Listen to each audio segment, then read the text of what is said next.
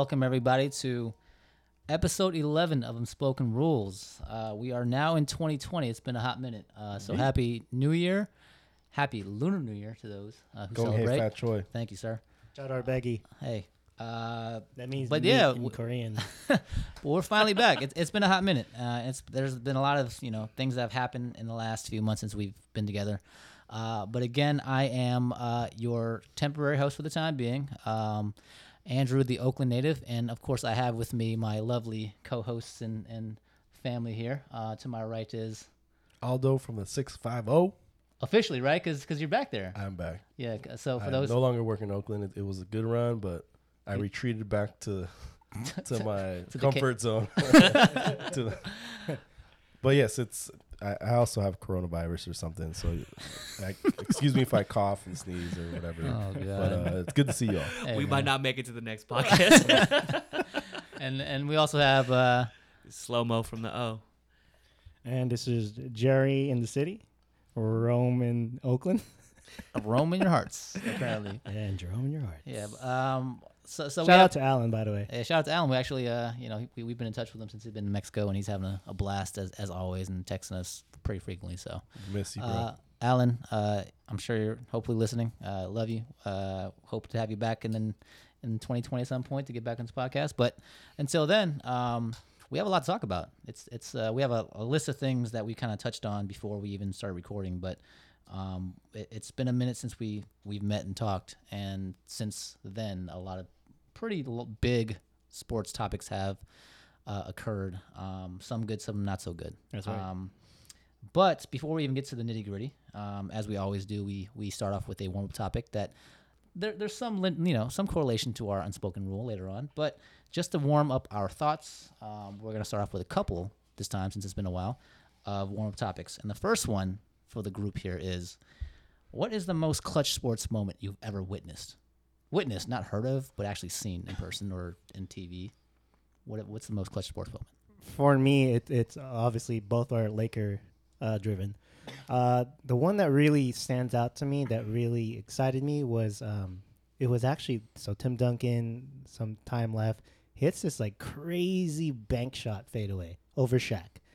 Point four left. Pass the ball in to Derek Fisher.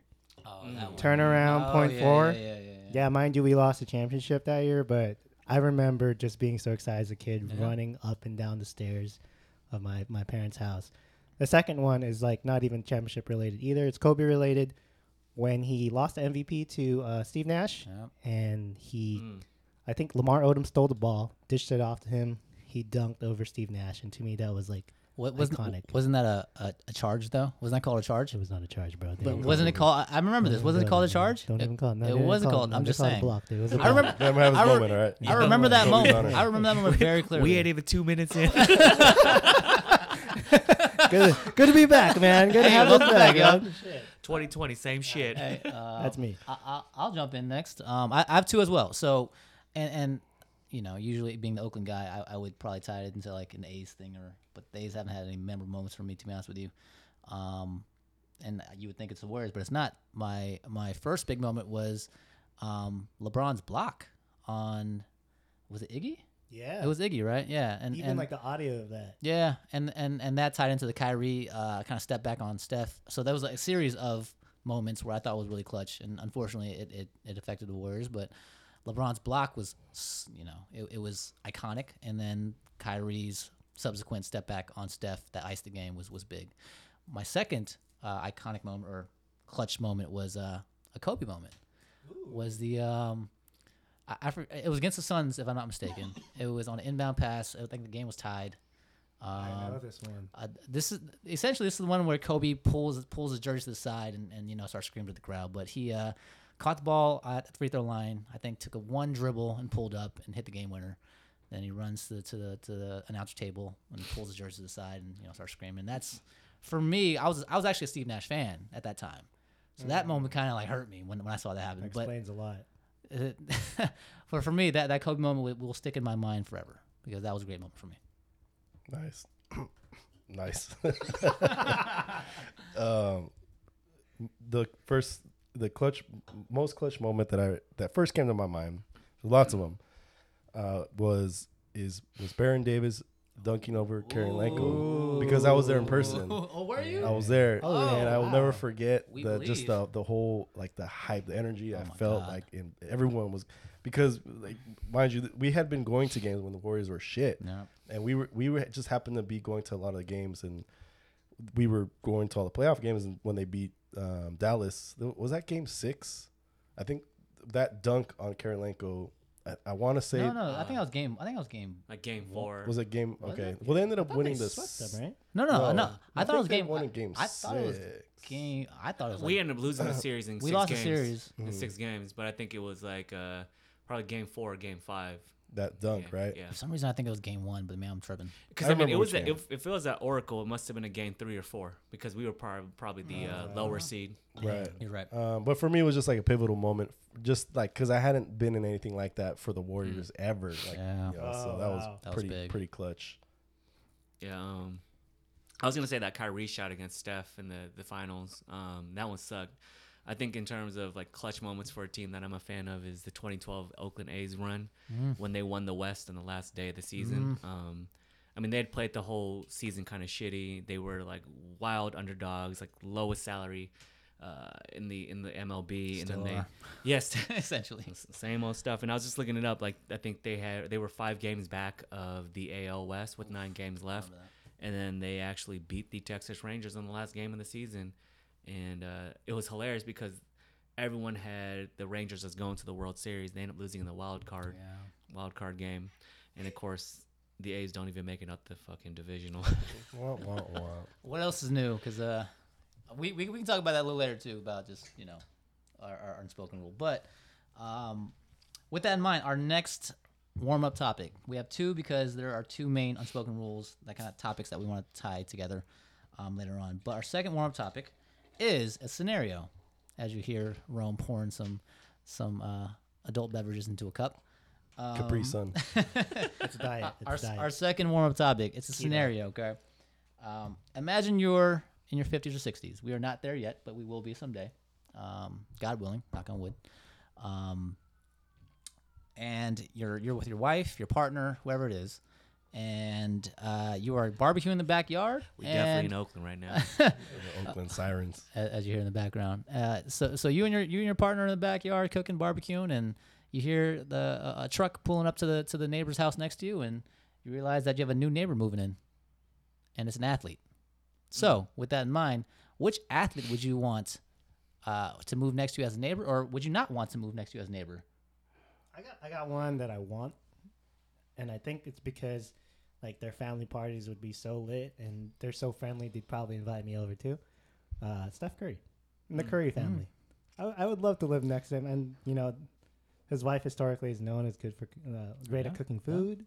So you know that the, the catering's gonna be great there, Yeah. and they just have good vibes. I like their vibes. Yeah. Okay. And bear in mind, you can choose one, or you can pick. You know, something you want to, you don't want to. You can do both. It's up to you.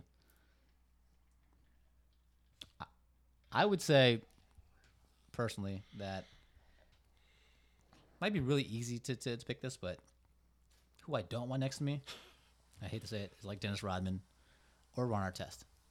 M- maybe because of the outbursts I've seen on like on on on on the TV and games, and maybe even like out away from games. But I, I just I just feel like I I with Dennis Rodman, he seems like a guy who would till this day probably still parties pretty well. Yeah, Um, and as North Korea. as someone who would like to have some decent sleep when I'm close to retirement and actually enjoy my time off, I, I don't think I want to be up in the middle of the night calling the cops on Dennis Rodman, telling them, "Hey, man, can you turn the volume down? Because me and my wife are trying to have have a have a decent night's rest before we wake up the next day." So uh, those are the two I don't want next to me. Now, wait, wife? Is there something you want to tell figu- us? figuratively speaking, fellas, I think I already just said that and said that earlier. Actually, but you know, like Loki, I think you would get along with Meta World Peace. Maybe. think so, Maybe. too. Maybe I'm judging him way too harshly based upon the fact that you know his image has always been kind of not not painted, you know, great on on the uh, by media. But um, someone who I want next to me, hmm, He- I, I I'll tie it back into this. I would actually say Marshawn Lynch because he seems like at at the core of his being, he's just a wholesome, good dude who cares about his community. And if he's living next to me, that means he cares about the community he's living in, the block he's living on. Good. So, so I would say Marshawn because like he would look after the community, the kids who are growing up there, the families that are growing up there. So, uh, be, being the person that he's always been, like bear in mind, I ran track with him in high school, and and not to say that running track, uh, you know, against him in high school was some sort of like uh, way for me to you know dig into his his his, his heart as, as a person, but. I would argue that based on what I've seen of him in high school and, and where he is now, like he's the same person. Protect Right. chicken. Yeah. Protect your mentals. Yeah. Um, but but he's the guy who's always been about community, been about his town, and someone who always cares enough to make sure that people around him are doing well. So if he's living next to me, he's gonna make sure that the people around him are doing well. So I would say Marshawn. It'd be hella funny. He moves in next to you, and he's got like hella chickens in his backyard. and when he went like, protect, like, He's or literally take just care of like- chickens. He literally met his chickens. He's like literally petting one, like, "Hey, you gotta protect your chickens, man." it's like 3 a.m. and they're cuckooing. He's he's the, the new school Mike Tyson, or, or Mi- Mike Tyson has like Pigeons. a, like The a pigeon pigeons? coop. Yeah. What y'all got? Those are good ones. Um, who uh, Rome stole mine with Curry, but that one was too easy, so I was probably gonna pick someone else anyways. I would say who I'd want to live next to me. It's kind of easy as well, but I would say LeBron James because we're the same age. He does seem like at the end of the day like pretty pretty humble dude, Yeah. a smart guy. Um, he's a family man, and hopefully I'd be able to get invited to Taco Tuesday. but I'll be like, yo, those aren't real tacos, bro. and then get show what's kicked, up. get kicked out, never get invited again. Bro, he gonna make you cook them. hey, if he if he pays, I'm sure he pays well. you live in his hood, you don't gotta uh, make more money. and then I, I couldn't really think of anybody who I wouldn't want to live next. You next don't to have me. to pick a. You don't have to pick a uh, person you don't want to. Just Yeah, I'll plead the fifth on that one. all right. Man, uh, uh, I I've been thinking hard about this one. I don't know who the hell I want to live because I don't think I know any athlete well enough. I I want Jeremy Lin to pull up into the neighborhood. Nice. Why is Like, uh, you know what? I just Jeremy Lin seems like a hella relatable ass dude. Like you know, I, it's kind of fucked up for me to say, but maybe it's because he's Asian. I feel like I can relate to him. Yeah, no more like he just seems like another dude I could just chop it up with, and um, like I want to just pick his brain and what you know. he- okay, I don't know if this is right or wrong for me to say, but he's probably one of the biggest Asian American sports athletes in the past. I, I can't even of our era. Name another one. I, Yeah, I, I like even though he kind of like flamed out really quick in the national uh, uh s- I don't know attention and whatnot Yeah. but yeah I would want to know what his thoughts were he just seems like a really like like many athletes he, they just seem like he seems like a really humble dude who you- Yeah. I could like talk with and learn a lot from um also Serge Ibaka he, Uh, I, I started ooh. watching his uh, cooking show on YouTube. He seems just like a hilarious dude. Uh, Dude, he's gonna feed you like oxtail dick. yeah, you know what? Put it in me. That'd be good though. No, I mean, like the dude just seems like super like uh, worldly. I mean, he speaks multiple languages, Yeah. and uh, I mean, he just probably has incredible insight. So, uh, I, yeah, I would say the fact that he got Kawhi to show up on his show Yeah, that shit i- was is a sign of hilarious. something. You know what I mean? Like he's doing something right when you can get Yeah. Kawhi Leonard to show up on your show. yeah, and, pro- Yeah. I don't- and I don't know, a professional athlete I wouldn't want to move in next. I don't know, like a hockey player. I don't know, some lacrosse player. I don't know. They're all bros. and Oh. shit. Like, I feel like shit. Oh, I, I have an answer for that now. oh well, well, well. uh, What do you got? Because a player I wouldn't want to li- move next to me, it happens to be 49ers, Nick Bosa. Oh, I would my not God. like that. guy Yeah. next to me. conflict of interest. That's all I'm fam. gonna say about that. yeah. Yeah, yeah. I'm gonna say I don't want Rob Gronkowski living next to me. I'd Oh, yeah, probably yeah, be yeah. so fed up with this shit. I can't. he just uh, Rob Gronkowski is the epitome of like white male frat bro privilege. Yo, Like, did you hear about just- what he did in Miami? I He hosted a beach party and like you have to buy tickets to get in. I just read about this the other day, and like there are like tiers, right? Like levels to to, to the party, right? And like there's like a million dollar package you can pay for to get into like Rob Gronkowski's party, where it's like you get like eight Super Bowl tickets and like a meet and greet and kind of whatever it is, right? But he did like tiers for his party. Yeah, And I'm like, come on, man, like why? Like, I'm gonna need financial aid to get into that party. but it's just part of me is like you're, you've already made a shit ton of money as an athlete, and up to this point, like it, you re- you're retired mm. as, as far as we know, right? There's there's you know hints that he might come back, but if you're about the people and you're trying to party with them, have fun with them, like why would you charge them money to come see you when you don't? I mean, I'm sure the the, the, the age old thing is like rich people always want to have more money, right? Mm. It's one of those things where like when you have money, you always want to, to to attain more. But I'm like, man, like you charge people like fifty thousand dollars come see you at a beach party. I guess if you got it, you got it. Hey. Yeah. Well, I guess like I, I don't know if you guys saw the Aaron Hernandez documentary, but there was a point where they showed him being asked about Aaron Hernandez, and the way he reacted was just so. I don't know. It felt very privileged to me to like just be like, Hmm. I don't want to talk about that. Yeah. Interview's over. It's like you're talking about someone's life right here. Mm-hmm. Yeah, and not to speak not to speak too much on Rob Gronkowski, but the thing he's done he's done that irked me the most was when he smashed the Lego uh, replica of Steve Harvey's face. Did you guys see it for the for the New Yeah. Year's Eve? I did No, see I that. So the New Year's they were part of the he was one of the ho- like co-hosts. Steve Harvey was hosting it obviously, and uh, it was like towards the end. I think Gronkowski was already drunk, and there was a like a replica like face of Steve Harvey made of Legos, and I don't know if Harvey was talking about Legos or the Lego show coming up, but Gronkowski was in the back like kind of On, on one. on one dude, and he grabs he grabs the the head, and Steve Harvey's like, wait, wait, what are you doing? What are you doing? And Gronkowski smashes it on the spikes, Spikes it, it, yeah. Oh onto the floor, and Harvey was pissed. He's like, "What are you doing? You're a lunatic." He's like, "Do you know how hard it is to find those brown pieces?" Like, this fucking idiot was like kicking the pieces around. I felt for Steve Harvey. You could tell he was genuinely pissed. He's like, "Get this man off the stage. You've got a problem. Like, get him off here. I don't want to work with him." And the wild thing is, I think more people know about Steve Harvey than they know about Rob Gronkowski. Yeah. You know, Yeah. Yeah. Eh, that's why I don't want him living next to me. Hey man, those are actually two really good ones though. Nick Bosa and Rob Gronkowski. I- One, hey, one man. just popped into my head. I Oh, don't want next to me. Okay. Despite the quality of his wife. Alex Rodriguez. He's a quality. I, I don't want like there's Why something A-Rod? there's something really weird about that guy. I agree with you. I, You know, I've always thought something was weird about him. yeah, fuck the Yankees. But if he comes with J Lo, that's how weird he is, man. Like, might- yeah, Alden might end up doing a renovation on his roofs every single day for the rest of his life. he finna have a telescope room. bro, I was you read my mind. Can you imagine though? Like you're just trying to have a regular conversation with J Lo, and he comes out, I was like, "Hey, you talking about it? You talking about my wife? What are you guys talking about? Oh God. Hey, spend a little. Will you look in her eyes? Let's just make this whole episode talking about people we athletes we wouldn't want to the next list. I feel like it's gonna snowball real quick if we do that. All right, so so I, I- I'm gonna I'm gonna pose one more, uh, I, s- I guess, uh, question that that's has nothing to do with warm topics, but we, we have a lot of sports things we've missed over the last couple of months, but we have a lot of um, meat into our conversation that we want to get to at this point. So I don't want to ask any other questions. Come on, man. I, I don't want I don't want to I don't want to put too much out there, but we've always done this where we do predictions, right? Um, the All Star game's coming up. Uh, I don't I don't really think any of us have followed the All Star game too much, or the whether it's the it's it's lost its appeal to me. the, the current roster Same. or the dunk contest. But they, like it's it's not the, what it used to be. So I'll skip the All Star game predictions. But Mm, but what did just happen was yesterday was the NBA Oh, uh, yeah. trade deadline, and there was a lot of movement um, in the last 24 hours. Uh, for those here, the most important one was the Warriors traded D'Angelo Russell for Andrew Wiggins and a Be pick. slow. Uh, um, but even with that, like you know, uh, the Clippers made some big moves, picking up uh, Marcus Morris from the from the Knicks and uh, Isaiah Thomas from the Wizards. But with those things in mind, uh, how do you guys, what do you guys feel about the second half of the season?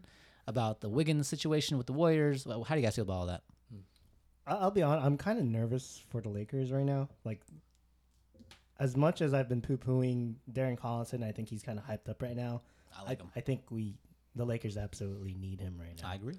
uh, looking at how their their uh, losses are stacking up, it's losing to like winning teams, and like I think there's one loss against a 500 team, which doesn't necessarily mean you're a good team, especially considering that the Clippers have upped who they are by getting Morris. Morris Like is bad. I think Morris is They're a a deep team. fantastic addition to that team. That that's just another big body that can play defense, yeah. Yep. which has been their their mo. Yeah. So I I'm, I'm a little nervous about the, the Lakers, and I think they need to make another move to get someone who could get their own shot or at least hit a good three, because Rondo is really not going to be doing that for us anymore. Um, I'm I'm excited for um, Iggy. Oh, I didn't even mention that Iggy to the, the Oh, Heat that's right, for yeah. thirty million. I'm excited for the Warriors actually, not for this year and maybe not for the next season, but for like the next coming seasons. I think it'll translate to a revitalization of that of that franchise. I- I'll just toss in my quick tidbit is is I a- as far as Iggy man, get your money right now. You're what 38 years old, Yeah. and you just uh, spent the last 40 games off You had, you're on load management for Oh, the half the season. we talking age right now? Hey man, you're talking age right now, but my my dude is 38 years old or something like that, and 38? I think he's 38 or something like that. Right? I, I, hey, someone fact check me, but I think he's like in his late 30s, where he sat out half the season already, and he's coming back now for half season. He signed two years, 30 million extension. So I'm like, okay, like uh, his his role is gonna be like not large. It'll be like 20 minutes a game, but you're getting paid 15 million for the rest of the season. Yeah. And for as far as the Warriors go, um, Wiggins, as Steve Kerr said very very well, it, it was situate or positionally speaking, like it made the most sense. Yeah. D'Lo, when Steph comes back, Clay comes back, like he he's not gonna fit. He's he's the odd man out. And then Andrew Wiggins, he's 24 years old, averaging 22 points I think this year, and you know like he, he has an opportunity to be. I. I I, I- I'll say this: he could. He, this could be the best move of his life or the worst move of his life. It's not going to be anything in between because he's averaged 20 points a game because he's been the lead dog, right? But if he But being a- imagine imagine those 20 points a game on a good team and what that what that looks like. That's I- the thing. I don't think he's gonna get 20 points a game or those kind of shots. So I, I think he might be a Harrison Barnes where he just complementary fits the Warriors so well they'll win the title because of him, because he's that kind of complementary third piece. But I also think that as a, a guy who's the number one pick in the draft, that if you end up being a third, fourth fiddle on that team, because bear in mind next year they'll likely get a high lottery pick, and that pick might end up being, you know, the second, third option on the offense, which makes Wiggins like the fourth or fifth option. Because bear in mind they still have Steph, Clay, and Draymond plus a lottery pick and Andrew Wiggins. So he might end up going backwards in his career, where this and this is his graveyard that he it goes to. So um, I don't know. It, I like it in terms of the positional situation, but I don't know if it's the best thing for Andrew Wiggins. I mean, I, I actually like the. Uh, I like D'Lo's game a lot. I think he, on offense. I mean, obviously the guy can facilitate. He could shoot. He's been ice like for the for the Warriors this this season. Um, but almost like he's a looter in a riot. Like someone has to score for this team. Um, why I said like why Andrew Wiggins is 20 points possibly per game or 18, whatever it looks like. I think it's gonna make a big difference and it'll look a lot better on a winning team. Like uh, his his game would look a lot better scoring 20 on a winning team than dropping 30 for a below 500 team, obviously. And um, like I've been talking with a lot of friends, like with D'Lo, he's great, but also you don't get as much in return for him. Like you get diminished values for his talent. Like you know he's not going to be able to f- have the ball and facilitate, which is like the point of his game on offense.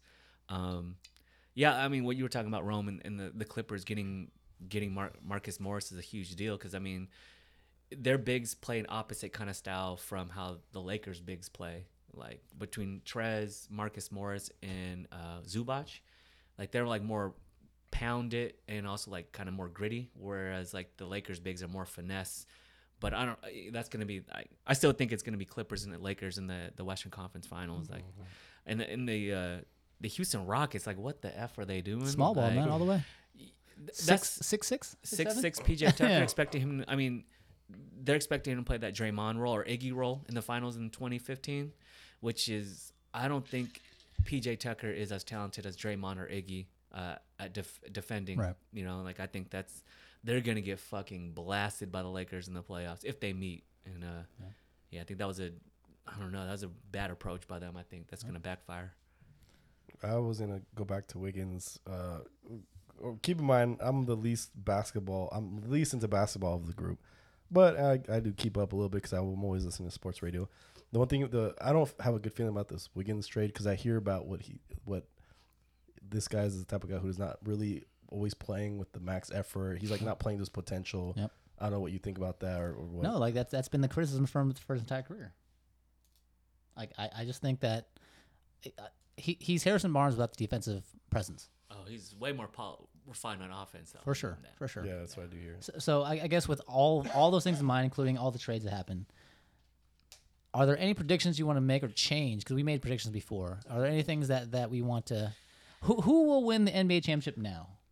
I think last time, what I predicted Lakers. Right now, I'm not as certain as I was at the beginning of the year, given what the trade, what trades have happened. Let's put it on tape though. Well, who will win the NBA title in 2020? It'll still be the Lakers, but it'll be Lakers in six. Mm. Mo, Yeah. Mm. what do you got?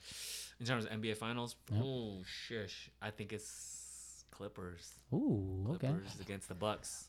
I guess I'm a, one of the not the tiebreaker, but I have a feeling the Lakers are gonna win Mm. because I feel like because of the passing of Kobe, rest in peace. We haven't Yeah. talked Yeah. about that. There's gonna be some kind of like something to that. I Yeah. think. Mm. I, I will I will be the the devil's advocate and say it's going to come from the East and Milwaukee Bucks. I actually think that I actually think they have a chance, although they are only two games away from you know tying the Warriors' loss in terms of like like the all time you know winningest regular season uh, record. I think they have a chance at seventy three nine. I, I do think so. They, so they with that, the chance, but their, their style of game is like the same as last year's. but defensively, I think. Offensively, we all know what they have with Giannis, but I think defensively they actually are as dominant as they are off, uh, as offensively. So I would say the Bucks. So, um, but moving, you, don't, you don't see like teams just funneling Giannis into the paint in the same way, just crowding him in the paint. he can shoot now though. That's the thing. Like he's actually proved himself to be an outside threat. Now I'm, not, I'm not saying he's Steph Curry by any means, but like right. he he is shooting three four threes a game now and actually making them at a decent clip. So I think that's to his repertoire of, of, skills, like his ability to handle the ball, drive. Um, I think that's the most terrifying thing is like he's no longer that you know that singular threat of just getting to the hoop and, and, and dominating the paint, but he's now a guy who can shoot from the outside. Yeah. Something that you know a lot of players couldn't do, right? Like uh, I would again I would say Draymond Green, like as much as I love the guy, like he still can't shoot. Still can't shoot. Like he's a guy that you just you would back up on if he wants to put up a jump shot, right? There are a lot of guys out out there in the league right now who who are very similar. Where like if they only developed an outside game, they would be so much better. Ben Simmons. Unstoppable if he did. I know, right? But we'll move on, and and now we're gonna move on to the kind of kind of the meat of our conversation. Um, and we we kind of we we've been kind of. Come on, man! I'm trying to be serious. hey, Arby's, come sponsor us. Rome's got the meats. you about to get the meat sweats too. But um, w- there's been a lot that's happened in the last couple months since we've we met, and uh, a couple, t- a couple of not even a couple, a lot of very uh, monumental um, things have happened for Bay Area sports and sports as, as a whole. Uh, and uh, the next, actually, for the rest of our conversation is going to kind of tie into these these, these conversations, but. Um, We'll, we'll kind of start with the Niners. The Niners uh, recently got to the Super Bowl and, and lost at the in the uh, Super Bowl and against the Chiefs against Patrick Mahomes and uh, we have two very big Niner fans amongst us in slow mo from the O and Aldo from the Six Nasty. So uh, I, this is more about how you guys felt about that because I, I I think Jerome and I kind of will sit back on this one because we we I, I would argue we didn't have much. Mm. Had We- no horse in the race. Yeah, we Yeah. didn't- yeah. Well, you want to start? I speak on it. I'll, I'll say just uh, my initial gut reaction. Obviously, like a lot of fans, uh, we were talking about this before the show started. Just like what kind of frustration or sadness were you? feel- I wasn't. Aldo said he wasn't angry. I wasn't angry either. I think I was just more disappointed. I think I just sat there on the couch in my cousin's house, just sulking. Like, um, it it, it, re- it was similar to the uh 2016 finals loss when the Warriors just kind of let it slip three one Yep. that big lead in the same way the Niners had a 10 point lead going into the fourth quarter, eight minutes left in the game. You're just like, And the they had a pick too, right? Like got they an interception. And you're just like, as a fan, you have so much like trust in these coaches, like especially like everyone's talking about Kyle Shanahan being a wizard. You're like, okay, he's gonna game plan this so the last eight minutes of the game, the Niners dominate this ball. Obviously, that's and the running game was no it, ha- it, it is known to be yeah elite. yeah um yeah and it, it definitely as a fan it just it's obviously you're you're just disappointed and it was a fairy tale season um i think a part of why maybe i'm not as angry or, or distraught over it is you know this season is co- this this team of quote unquote has arrived ahead of schedule you know like no one predicted that they would have uh you know possibly even made the playoffs um so, but it just sucks. I think Aldo and I were talking about this earlier. Football is like injuries can happen, key injuries to a, a lot of player. attrition. Uh huh. It's a battle of attrition, and so I mean that's why a lot of teams make it into the, the playoffs that should don't belong there initially before the season starts. Um, and so football is one of those sports where 16 games, one losing two or three games due to injury can ultimately cost you a, a Super Bowl. Yeah, I mean, I, pretty much echoing what um, Mo was saying. I mean, yeah, it fucking sucked, dude. Like we had the fucking game. I I thought we I were the gonna, game- dude. I was ready to celebrate. As a non-Niner fan, I'll say like I thought it was over. Yeah, After that pick, I thought everyone that shit was over. I. I, I turned away. I'm like, yeah, I'm gonna drink again. I'm gonna keep drinking. Yeah. I, uh, I mean, we were there with I was there watching it with, with Drew and Niner fans were saying, "I'm gonna drive to the city right now and celebrate." yeah, Like- yeah. Yeah, um, but yeah, at the end of the day, it was it was like hell disappointing. It was just kind of like I don't even know how to react. I mean, the, the, the few days after that was kind of like I didn't even want to talk about it. I didn't really want to like Mo, uh, like Mo was saying he didn't li- listen to sports radio. I didn't either for like a few days. Um, I didn't really want to talk about it like at work, but it was just not even like the. It, it didn't hurt as much uh, when they lost in what was that 2015? When was it the last time? they Uh, 2013. when we lost. 2013 um or you know other losses that like it, it hurt more when the warriors you know had lost like again and, and when they lost when they were up um so i don't know it, and i think it maybe didn't hurt as much too because they're like you said they're kind of like playing with house money like they were Yeah. they we i i didn't think they would break 500 Mm. this season um, but just the trajectory they're on, all that, that so much like hype, and it just rem- again reminded me of like the their chemistry and just all the energy that they had after all the games, and it just reminded me like when the Warriors start like st- started winning championships. Yep. Yep. Um, so it was just kind of disappointing to see him lose on that um, on that note. Um, but also the other reason why I don't really care as much, I guess, is because I find myself I'm still a pretty what I consider like a diehard Niners fan, but I'm not as much as I used to be. And if and just in general in sports, and I think I've mentioned this to you guys before, um, that I'm less and less inve- like emotionally invested in sports. And I, we talked about this in the chat too. After the game, I was kind of like, man, why do I like put so much like, i i- why do I invest so much emotionally in these teams, in these players who I don't even know?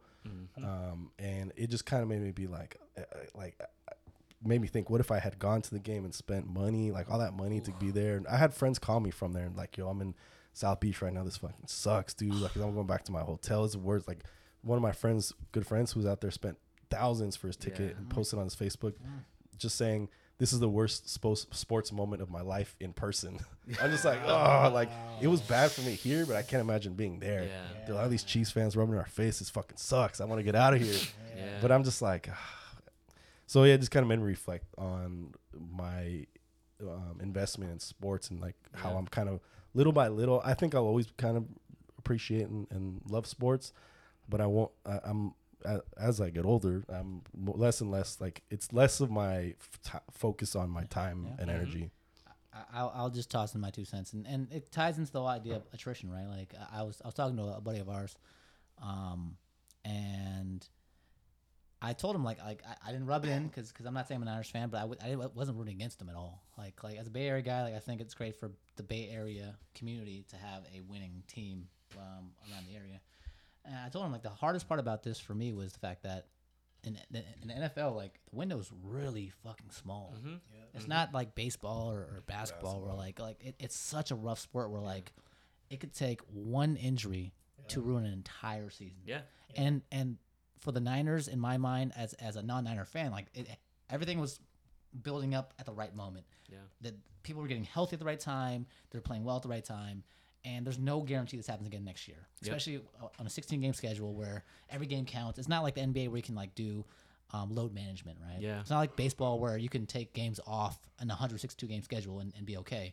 In the NFL, every game counts. So Yeah. like, there's no guarantee, no matter how talented the Niners are, no matter how good the coaches are, that you know Jimmy Garoppolo goes down with an injury or Nick Bosa goes down with an injury, that it's not going to impact them next year. So it's a tight window. So it it sucks that this may be the pinnacle for them, right? Because Yeah. bear in mind, Yeah. like they they were in the, the the Super Bowl in 2013 and they didn't get back. Yeah, Yeah. at Right. this rate, it's like every ten years we're in a Super Bowl, kind of. Yeah. Unless you cheat, Patriots. yeah. Astros. I mean, that's it's, it's a matter of like again, like the going back to this playing with house money ideas. Like the Niners are a really young team. Like they're a lot of the players in the Super Bowl right now are still in like their rookie contract. So the difference between the 2013 Harbaugh team that kind of disintegrated Yeah. is because a lot of those dudes were older and were you know, quote unquote more expensive on their on their contracts, and so that team wasn't built to last. Um, and like short of having a cute quarterback that is uh, like Tom Brady, like you can't you can't sustain winning football Yeah. like that. Um, yeah, that's that's why like growing older and understanding how football kind of gener or eras of football have uh, kind of come and go, like seeing Tom Brady last in a way that like the Spurs have dominated NBA, Yeah. like that can happen in the NBA. Like LeBron has dominated for 15 plus years. Yeah. That can happen, but what Tom Brady's done is like I don't know if that can ever happen again in the NFL. How do you guys, how, as Niner fans, how do you guys feel about next year? Is this like, I think this year I could safely say that I think you guys didn't believe or didn't think that Super Bowl was a, a, a possibility. Hmm. I think the over under in like Vegas was like I think eight or nine wins, or something like that. So I forget, but uh, Rome and I had a little bet scheme. Yeah, I'll Oh, go yeah. on record and say I owe everybody in this room a fucking burrito. Burritos or tacos? it was, it was Whatever you taco want. truck I- tour. but I like forget- that. I forget It was what the- fifty. It was fifty dollars. But I, but I forgot what the I forgot Yes. what the Oh, I you think guys it was like meat? I think the bet was like as long as the Niners make the playoffs or something like that. Yeah, but I, I think bet the Niners would not make the for playoffs. fifty bucks, and then we turned that fifty bucks into a taco truck yeah, tour. I think as a, as a Niner fan, I think my biggest what I was hopeful for was playoffs, but more importantly, beating Seattle in Seattle, um, just to get that monkey off their back. Like that was a sign of this team has owned us more than any other team in football, and to be like the perennial doormat for the Seahawks and finally beat them. The last game of the yeah, season well, was that felt good. Yeah, and I think that's that's what also made the Super Bowl loss hurt even more was that Dre Greenlaw tackle at the end of the game in Seattle. Like I wanted that play to kind of live on forever as like the play that defined like it would be huge. Like that one tackle. That's a clutch moment right yes, there. Yeah. right. And like and that kind of went out the window. That's your point four. yeah, yeah, that really was. Um, to answer your question though, I'm I've always been like a pessimist fan, and I don't, I don't know. I don't have a good feeling about next year. Most likely not, they're gonna do, win division, be go to the playoffs again. But like Andrew was saying, just football is not it's a different sport, man. It's just a different beast, and like mm-hmm. team like the you know like teams like the Panthers when they went to the Super Bowl a couple years ago, whatever, have been trashed. Like, so I'm I'm not. I don't want to get my hopes up again because I at the beginning of the year I didn't think the Niners were going to win more than like seven, six, seven, eight max games. That's why I didn't take your take you up on your bet. That's probably why they made it to the Super Bowl, man. it's a roller coaster. That, yeah, and that's why also I don't bet on the Niners anymore. I don't bet on my teams anymore. Uh, well, I, I- I don't mean to move from a, a tough topic uh, internally for us and locally for us to a more somber topic, but uh, the biggest topic that we have on our plate is, is the passing of Kobe Bryant, uh, Rest in peace. his daughter, and the seven others uh, on the helicopter. Um, so, for those who don't know, Kobe Bryant, the icon, um, the legend for a lot of us out there as sports fans, um, passed away uh, recently um, to a very tragic incident where he was flying to his his daughter's, I think, uh, high school or middle school's or club's team's game on a Sunday, I believe. And I think everyone in this group was in shock when we first heard it. I, I, I was with, I was actually with Aldo playing. We, we were playing Call of Duty online on Sunday morning, and we're in a group chat together. And one of the guys in the group while we're playing says, "Hey guys, Kobe Bryant died," and we're like, "What?" And naturally, we're and, and bear in mind the day before, LeBron James just passed Kobe for the third uh, most points all time, if I'm not mistaken. Um, and and you know, there's always those kind of like conspiracy theories out there saying like, oh, that's bullshit, whatever, right? But um, Kobe's passing was a shock to everybody, and not just sports fans. It was for everyone out there who maybe didn't even follow Kobe, didn't follow the NBA, didn't follow basketball, because even if you didn't follow sports, he was an icon. Um, but Kobe's passing had a huge impact on a lot of people out there, and I know Jerome, um, being an LA guy and a Laker diehard, and I, I would like to think Kobe was his uh, favorite athlete of all time. And and I, I actually texted Jerome immediately after I heard about it and said, "Hey man, like how you doing?" So I, I'll I'll start off with with Rome. Like how, how how's that how's that impacting you? Yeah, I mean, I, I remember the moment. Like, I, I remember I was on my Instagram scrolling through my feed. I followed this account that's about, it's literally called, I think, NBA, NBA memes. And it had a picture of Kobe and it said, rest in peace. So I was like, this is a shitty joke, right? I go through the comments and it's like, rest in peace, rest in peace. I'm like, what? So I Google Kobe and nothing shows up on the first page. But then I go to the news section of it and there's three posts about it. One from TMZ, a couple from like some local news stations. And in my mind, I'm like, TMZ never really gets this wrong. They're always like pretty right about uh, That's the worst part about media nowadays too. right? Yeah. And so I was like, I remember being on the couch and I was like, I, I, I, I said something. I must have been like, oh my God, what the fuck? And um, my wife next to me, she was like, she was freaking out because she thought it was like something like family related, which to me it kind of is. of Kobe's passing. And I was like, Kobe Bryant died, and we spent the next like hours first watching Sports Center ESPN because we're like, if it, if they show it on ESPN, it's real, and it broke. Yeah. Finally, I you see it on the pop up in the bottom, and it's like breaking news: Kobe Bryant has passed. And we watched for two hours, just stories after story. I remember, um, who's the uh, the uh, former Bulls player? Jay Williams. Jay Williams. He, his story hit really fucking hard, and and that whole week was just feeling broken. Um, going into work on Monday, I prominently have a Kobe Bryant toddler-sized jersey displayed on my desk as just like, you know, representation of the things that I love. And I saw that, and I kind of crumbled a little bit, but I was okay. And then one of my coworkers, who's like pretty so uh, emotionally intelligent, saw me. She had a sad face on her on, on on, and she extended her arms to hug me. Nothing said. I hugged her back, and I just broke down in her arms at work. This is like 8:45 a.m. and you know my eyes are red the entire day. It was it's a weird feeling to like going back to what Aldo said. Like these guys, I, Kobe doesn't know who I am. He never will. But I cared so much about this guy. I don't understand why. I don't understand why it matters so much to me, but it does. And for some reason, it matters to a whole lot of other people. Mm, I don't know why, but it does. And I don't know. I think we're going to talk about this in this topic, but this might be the other side of sports where it's just, yeah, it really doesn't affect you in your direct life. Kobe Bryant living doesn't help me afford my rent. Mm. Doesn't help my my relationship with my wife get better. Doesn't make my friendships get stronger. Maybe it does. Some of them no, right, Drew? Yeah. uh, but but it did. And I, I don't know if we've ever experienced something like this where someone of this caliber who's almost polarizing in the sense Hmm. can impact people's lives when like he doesn't know you and you logically know it doesn't really matter that much but it, it hits so hard I, I'll I'll say, and and I'll, I'll touch on this really briefly. I, I think one of the things that that I think we've all kind of briefly mentioned um, to each other and, and passing to others is it's the fact that Kobe, Kobe was the icon of our generation. Uh, Michael Jordan is the greatest of all time, in my opinion. Um, but for me, I, I watched Mike toward the end of his career, so I had a chance to watch Michael like on TV, and and you know during the times where he won his last championships.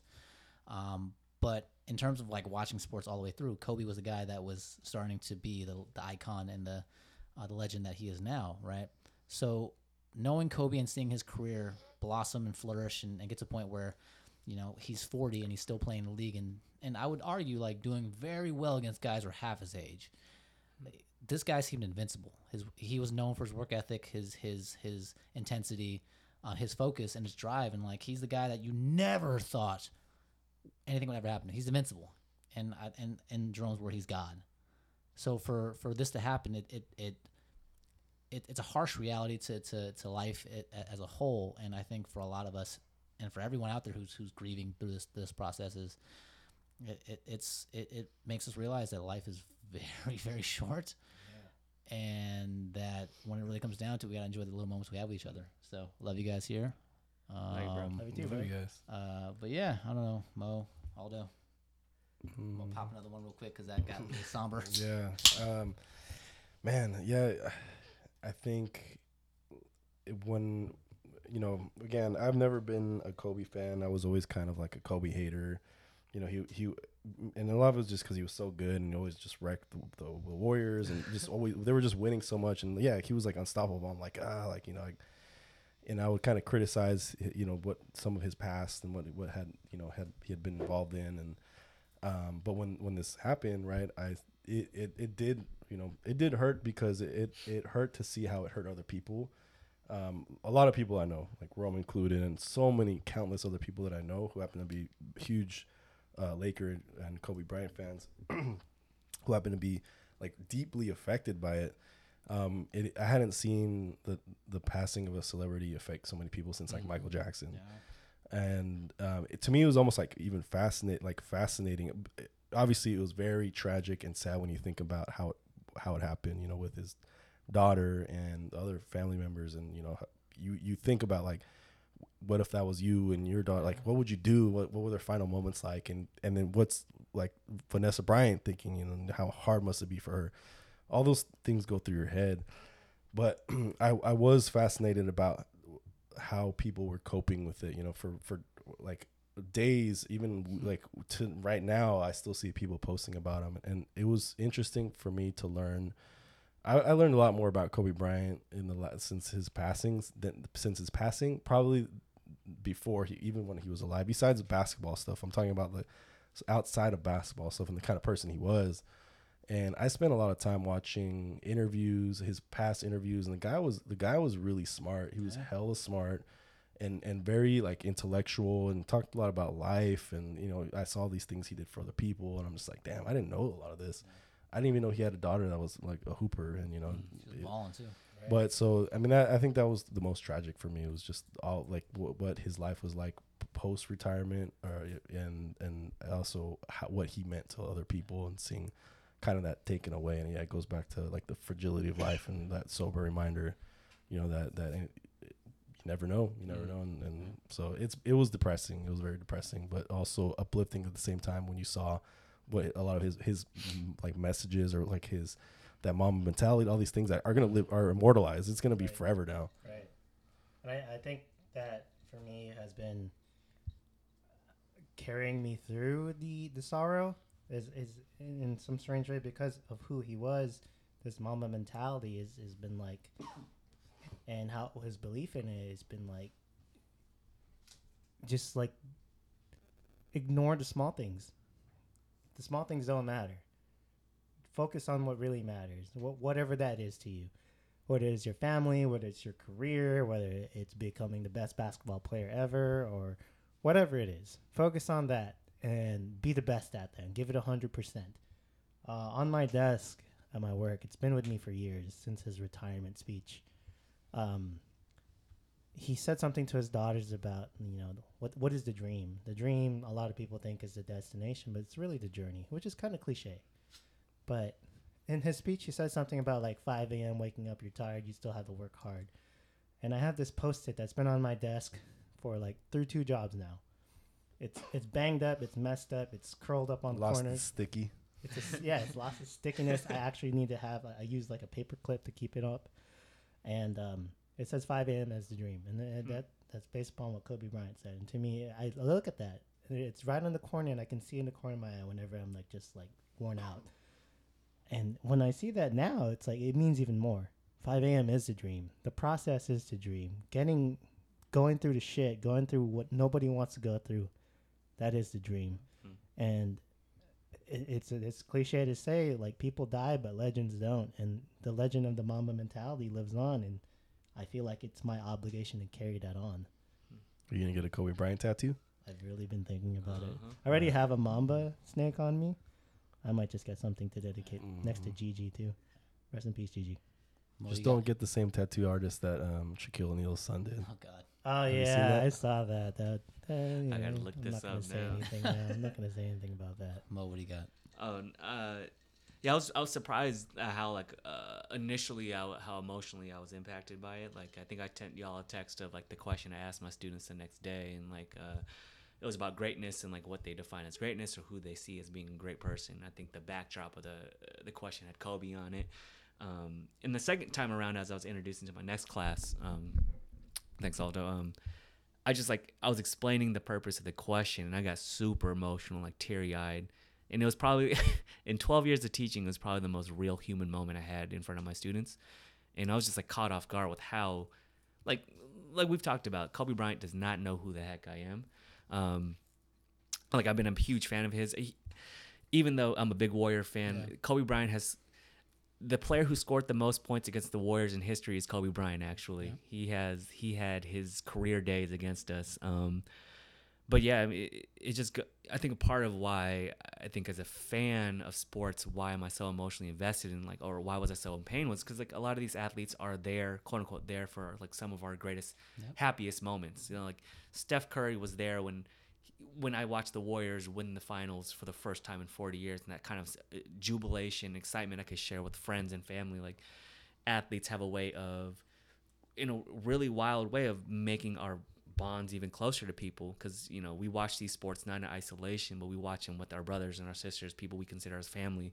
Um, and so they're there with us kind of or they're the reason why we have those moments of such great joy. And had the niners won yeah i would they would have had so much joy watching those dudes celebrate on the field. Um, and then particularly with kobe bryant it's just like what celebrity have we seen grow up before our eyes? I mean like that is right. the wild thing. He came in as a 17 or 18 year old and retired at the age of 39 like we've witnessed this dude's kind of career arc change in so many ways from like Kobe, the young teenager who's a rapper, to like the the dude who was driving Shaq out of L.A. to the you know the whatever happened, bless you, like whatever happened in Colorado. But then also like he redeemed like to to many people he redeemed himself. Like his story is it just it just shows so many sides of a person. Um, and I think what we were talking about earlier is there was so much ahead of him. I mean, I was it was it was wild. I was listening to his interview on the Matt Barnes, um, Yeah, yeah. Stephen Jackson, All the Smoke All podcast, Smoke. and he was ta- like, I had no idea he'd won an Oscar.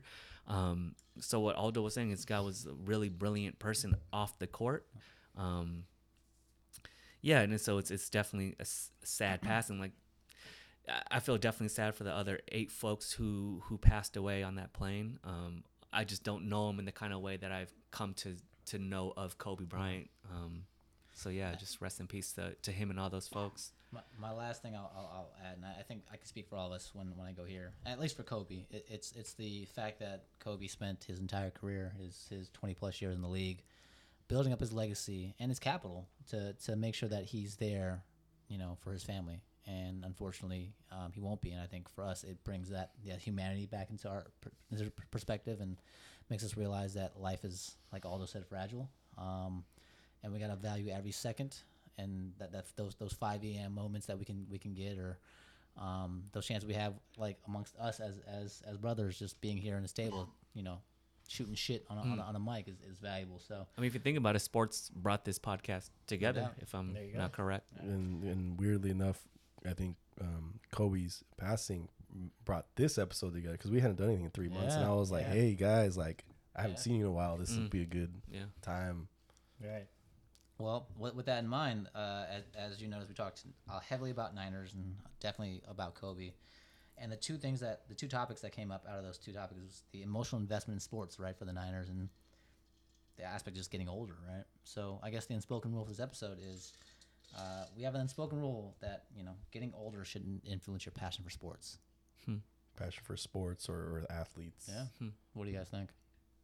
I, I, in some ways, I think the direct line of saying getting older and speaking about age is is just correlational to it, meaning that, yeah, when you get older, you do have more responsibilities now. Some of some people have kids, some people have marriages, some people have uh, occupations that just matter that much more, and it, and it puts into perspective that those things are are much more impactful in your life than like if the Lakers beat the Rockets yesterday. Like, yeah, it still matters to me, but like, hey, the Rockets beating the Lakers yesterday, who cares? I mean, you know, Yeah. they're they're. I have a job that matters. I have I have to pay for my rent. I have to make sure this and that is in order.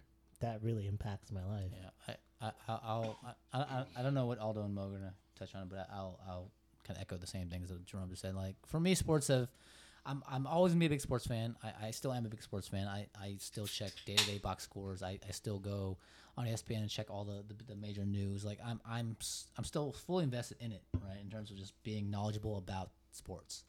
However, when someone loses or a team that I root for loses or a team that I root for moves away, Hmm. thanks Raiders, thanks Warriors. Um, I, I, I, when those things happen, I realize like it's at the end of the day, it's a business, and like how a lot of NBA players talk about, oh, it's a business. Like the trade deadline happened, right? Where Yeah. Andre Drummond got traded from the Pistons to the Cavs, and he found out through media they got traded, right? That's wild. And then he literally texted him like, like now I understand it's a business. And and for me, I'm not I'm not an athlete in that position where like it, it impacts my life, but I'm like, at the end of the day, as a fan, like it's it's business. So Warriors are going to Chase Center in San Francisco, it's a business. The Raiders going from Oakland to Vegas, it's a business. So I realize it now more so than ever that like I don't really give a fuck. Mm. Like it, it like Rome said, like it's it they're not helping me pay the bills. They're not helping me build my, my foundation for my family in the future. They're not doing anything for me that's going to benefit me as a person. So at the end of the day, why am I investing so much emotional attachment to these teams? So to the same note that Jerome just echoed, like I I, I realize now as I get older um, that you know I have more responsibilities out there, and for me, I need to make sure I take care of me.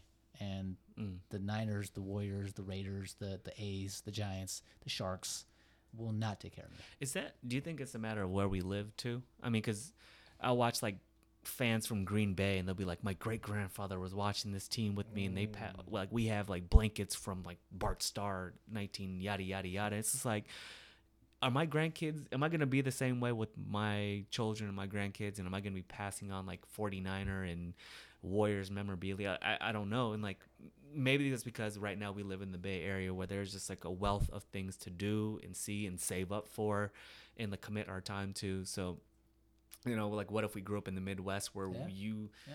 bled and ate and just lived some type of sport? Maybe our perspective on this would be a little bit different. But um, I mean, I, I almost think like as you get older, it almost seems like you'd become even more. I thought you'd be even more emotionally invested because you've been there with that team for so long. Like you've aged with them in your kind of like from your childhood to your teenhood to your adulthood. Like I thought that age would entrench you even deeper into certain sports, but um, maybe it's going the diff- opposite of that. Kind of like what y'all are touching on. Like there's different responsibilities or or different interests. Can I can I bring it? So like for me, everybody remembers the first time they got their heart broken, right? Let's not talk about that. I've been single my entire life. So know what like talking yeah, there was like this strong emotional reaction to that, Mm, right? mm. Mine's was mine's was named Miranda, and fuck that bitch. But Damn, tell me how really feel, bro. but like but you, you learn from that, right? You eventually realize heartbreak happens, and you have another one and another one, and the reaction to it is less visceral. Mm. That doesn't mean you don't have love no more. Yeah. Mm. but Go it's hard. just you don't react as strongly anymore and you, you can understand why something would happen right and i think that's kind of this, maybe the same thing with sports and i don't think it's about getting older but it's just the experiences we've had I think we're socially more conscious about what's what matters to us and what what we prioritize. Um, and I think at the end of the day, like we all realize now as we get older, there's more responsibilities than we had when we were Mm. 25, 15, right? So now we realize that our priorities will dictate what we we, we feel is important in our lives, and and and may, maybe we're in a place where like sports is still important to us, right? But uh, I think for me, I, I I- feel the same way Aldo and Mo do about the Niners and what Jerome does about the Lakers. But at the end of the day, it's like it's only a game.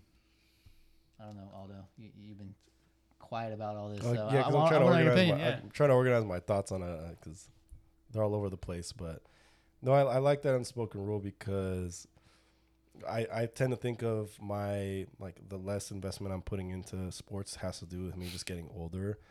Um, but it isn't necessarily that. I mean, yeah, a lot of it has to do with just where my interests are now. I mean, I when I think about like sports, I used to go home after school every day to watch. Like, can't couldn't wait to watch the Warriors. Couldn't wait to Mm. watch Yeah. the A's every day. After, like as soon as I did my homework, watched the game, and now it's like my interests are elsewhere. Like I don't really feel nec- like I don't necessarily want to use my time to to watch other people playing sports, especially if it's in vain, kind of. You know when they're Yeah. just like doing not doing so well. I, it makes me feel like a bandwagon fan, but I know in my heart like I'm not because I've been following a lot of these teams when they were shit. Right. Um, but I just have, I, I want to focus my time and energy on other things that I feel like a little more like conducive to, to me as a person, whether it's like watching, I don't know, spending time with my, my friends and family. Most of it goes to playing video games, which I feel like to or, me is, or being here with us, right? well, yeah, we're doing podcasts, whatever, you know, and, um, but I, I sometimes I feel like I'm wasting time when I watch sports and I know that's Mm. weird. I enjoy sports most, and it kind of ties back in the, where I find the passion in sports is how it brings people together and watching it with friends and fa- like watching games with friends and family and seeing how sports and at certain athletes do really bring people together. Um, I think that can never really be. That's always going to be like the beauty of sports, and not necessarily focusing on on like what you know what the benefits might be from just watching a game. Like, because I'm not a stat rat anymore. I don't care about stats. I don't even know who's leading and what now. It's unless it's football. I don't really care about you know Niners specifically. But um, anyways, so whether it's like a high in sports when you're t- you're watching um, your team win a championship with your with your close friends and just celebrating that's like one of the best feelings in, in, in you can ever experience with so many people. I, I, I'll interject because me and Aldo watched the Warriors' first championship. That's right. together, so That's I, right. I, was- I remember that I was close day with you Mountain and Yeah. uh, a few other friends who I know had been like lifelong? Warriors Yeah. fans, and uh, or whether it's like lows in sports, you know, like unfortunately, like the passing of Kobe Bryant and seeing how like so much, a lot of people like it united a lot of people, and and you know, the impact it has on on just society, like uh, sports and like th- that Mm. sports has on culture. Um, you can't take that away. So. Um, yeah, and it doesn't necessarily have to do with, with, with age or anything like that. Just your your human like that connection, that passion. Yeah. Speaking about like how the impact of sports has on culture, I mean, we were I was talking about this earlier about like uh, how it's been kind of I've been having a hard time reconciling watching football. Um, uh, look, I, a part of getting older is becoming more socially aware of things around you. Um, and I, like many folks who are probably listening to this podcast know about Colin Kaepernick and how he has been kind of just canceled by football because he decided to take a knee um, during the national anthem.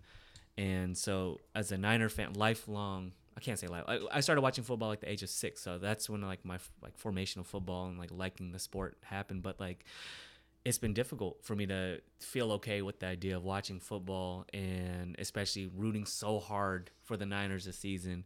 And so I've uh, like after the Super Bowl loss, yeah, sure, the great like pain it felt like it sucked, but also part of me is wondering like, should I continue to support this product that has effectively said you can't speak your mind in our sport if it doesn't agree with our like rest of our audience? Um, Yeah, yeah. yeah, and so I, you know, I almost feel like, am I complicit in that? Is am I saying that that's okay for the NFL to do that by continuing to support this product? And so, I don't know. Even if the Niners decide you know, are great next season and they go back to the Super Bowl, I'm really contemplating not just not watching football anymore. And on that note, shout out to Alan, who is who also boycotts the NFL pretty Mm. much for the same reason. And I know he has very shares the same sentiments about He does. some of the politics of the NFL. Um, I think he's mentioned this in previous podcasts about how he feels about the NFL. Hmm. Yeah, yeah. So Stay Yeah. safe out there. We love you, brother. I, so so to wrap things up, I, I think at the end of the day, our unspoken rule was um, getting older shouldn't affect your passion for sports, and I think we all agree it shouldn't. But I think we are also all in agreement that as we get older, we start realizing what the priorities are in our lives that may dictate how we feel about certain sports or certain moments in, in sports. Um, do we have? Do, I, I, I- I guess at the at the end of the road for this podcast, um, la- last last statements, la- last things that we want to put on the table. I- I guess when I say like, if you think about it rationally, it makes sense. Like sports is something that won't affect us. Like Kobe doesn't know who I am. LeBron doesn't know who I am. If the Lakers win, my life still stays for the most part the same. But to ignore what sports makes you feel, emotion, is to ignore being human. And having feelings that just don't make sense and and and accepting that and realizing that the world just just just really doesn't make sense. It's a lot of chaos and randomness makes it so that I don't know. Sports being so invested in sports really doesn't make sense. And whatever reason you need to to take so that you could say that I'm going to spend hours and hours and years of my life invested in this franchise that's just taking my money. Sure, go ahead. Thanks, Raiders. For me, for me, it's like yeah, it, it gives me the opportunity to talk to, to every single one of you hmm. right now, No doubt. right? Even though even though I'm a Laker fan and y'all are Warriors fans, but it's like we have basketball in common, we have sports in common, we have Mhm. this this this thing we have in common. We could talk about it in this quorum, and it makes sense. I think that makes it worth it for me. Yeah, I mean, like people. It's at the end of the day, it's entertainment, you know, and it brings people together in the same way. Like white women get together and fucking watch The Bachelor and have parties over that shit. You know what I'm saying? Like it's motherfuckers like clown Damn. us. Like oh, people get at, uh, at at people for watching sports and saying, "How can you be so invested in that?" And the, but then it's like people watch all uh, they people play video games, they Right. watch reality TV, and that people need a way to decompress, uh-huh. but also like it, I, I you know like what what how sports is not like the bachelor is because these athletes have fucking worked their ass off. Men women who are professional athletes have worked their butt off to get to where they're at. And uh, I t- i've talked about it with with people. It's like they're artists who refine their craft. Um but if there's if there's one thing like speaking about like us getting older sports kobe bryant's passing it's just like more it we're all mortal. Um and i think we've talked about like you andrew you hit the point of just like seizing the moment every single time whether it's 5 a.m or any point in your life just taking advantage of every breath you have um yeah it, it's I, I yeah i have no other comment other than like um i'm i'm looking forward to aging you Yeah, know and, yeah. and, and entering No and, and growing uh, gracefully and kind of learning growing my mind um if there's anything that if I, I could learn from kobe is like you are not just your career like you can expand yourself outside of that um, and you can grow in other ways outside of just being a teacher an athlete uh, engineer etc um, you can be multifaceted in them and it was impressive the guy just seemed like a renaissance man like just very knowledgeable in different areas and so um, that's something that sports teaches us you Yeah. know? Aldo, last Well thoughts? said, well said, man. I don't know if I can follow that up. Hey, I was gonna keep it simple. I was gonna say, I love you guys. Hey, fuck, Yeah. man. I was gonna say the same shit. I was You can say it too, man. end- Plenty of- was- I was plenty of gonna love to go the- I was around. The same shit. I was gonna. Okay, Because so I'm yeah, that that and and cherish the time you have while you're still here every day and the people mm-hmm. around you and the, you know don't take don't take that for granted. yeah. Yeah. I, I I was hoping Aldo had like some like elaborate like like whole spiel to go off, of, and I was gonna end it with like, well, my last thoughts are I love you guys. You know, every moment that I've, I've had a chance to spend with you guys, um, and, and and naturally with my family, my friends, but in this moment right now, like every moment I get to spend with you guys is is something I cherish, and I, I think like Aldo said when Kobe's moment happened, like he felt that this was a good time to get us together. But I, I think even outside of that, like every time that we have to just shoot the shit on like on, on this table or at any table that we have a chance to to talk about. Virtually on Call of Duty. Yeah, yeah, yeah. like any any chance I get to like have a conversation with y'all or hang out with y'all, like it, it means the world to me. So Mm. Yeah. uh, I, I love you guys uh, wholeheartedly, and Lo- and love you and, brother And uh, I look forward to our next uh, our next chapter together. So And, and and if you are that homie, whether you think your friend might be hurting, shout out to Drew yeah. because he put the emotional intelligence together. Of I know I know that Jerome's a big Kobe fan. Let me just send this text to see if he's okay. That that's big. That's big, and I think it, it's a lot of the times we we don't take that risk of exposing that a bit, being Yeah. a little bit vulnerable. yeah, With that said, um, this is uh, Andrew, the Oakland native.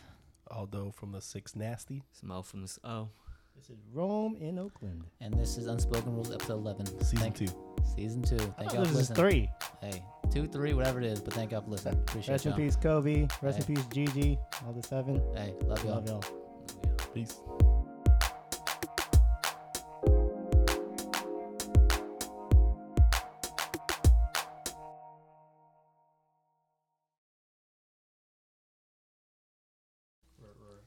I Extra little points if you throw in a Tamagotchi reference randomly. Yo, I remember like, I, I, yo, I swear to God, no, I remember Tamagotchi. My, like my mom was trying so hard to get my sister and I a Tamagotchi, but it was like sold out. It was it, was- it was like N95 mask right now. I was like trying to find the N95 masks. Um, like you couldn't find them, and like she had to stand in the line at Toys R Us when they they they made an announcement that they're gonna like you know have a new shipment in. So my mom stood in line or some shit in Emeryville at Toys R Us. That's Like, love. Yeah. And then I ended up having a Tamagotchi. There you go. gotcha bitch Yeah. is there is there a warm up topic we can talk we tie into getting older? We can talk about great sports moments. man I can't even think of one for myself Getting older. Getting older. Can we tie it into sports as a warm up topic? Can we tie it into us getting older? Was there a moment in sports where you realized you were getting older, Ooh. or you were like the old guy now? They be, ta- they be hella tasty. Flavors. They be hella tasty. Let's let's WhatsApp my brother real quick and have him give give us the answer. Yeah. we like hear gunshots in the back. Oh, don't worry Hey, about guys. that. Don't worry about that. Oh yeah, it's chill. That's chill, man. That's just my barber. With an AK-47 right now. It's chill. Don't worry about Yeah, it. he's from Oakland. He's listening to some Bay Area uh, hip hop music. I'm right now, waiting for surprisingly. like a, a company to come up with, with hard seltzers that the flavors are just the Mm. color. You know, like Gatorades. Like no one knows the flavor of Gatorades. blue. It's just blue. Radioactive green. You know, it's like I just want give me the purple. you know? Yeah, yeah, hell yeah. It's like blue frost. the fuck is a blue frost? Arctic freeze. Like what the fuck is an Arctic oh, freeze? The don't light know, blue but I'll one. fucking oh, drink that- it. Okay, Yeah, yeah, bro. yeah.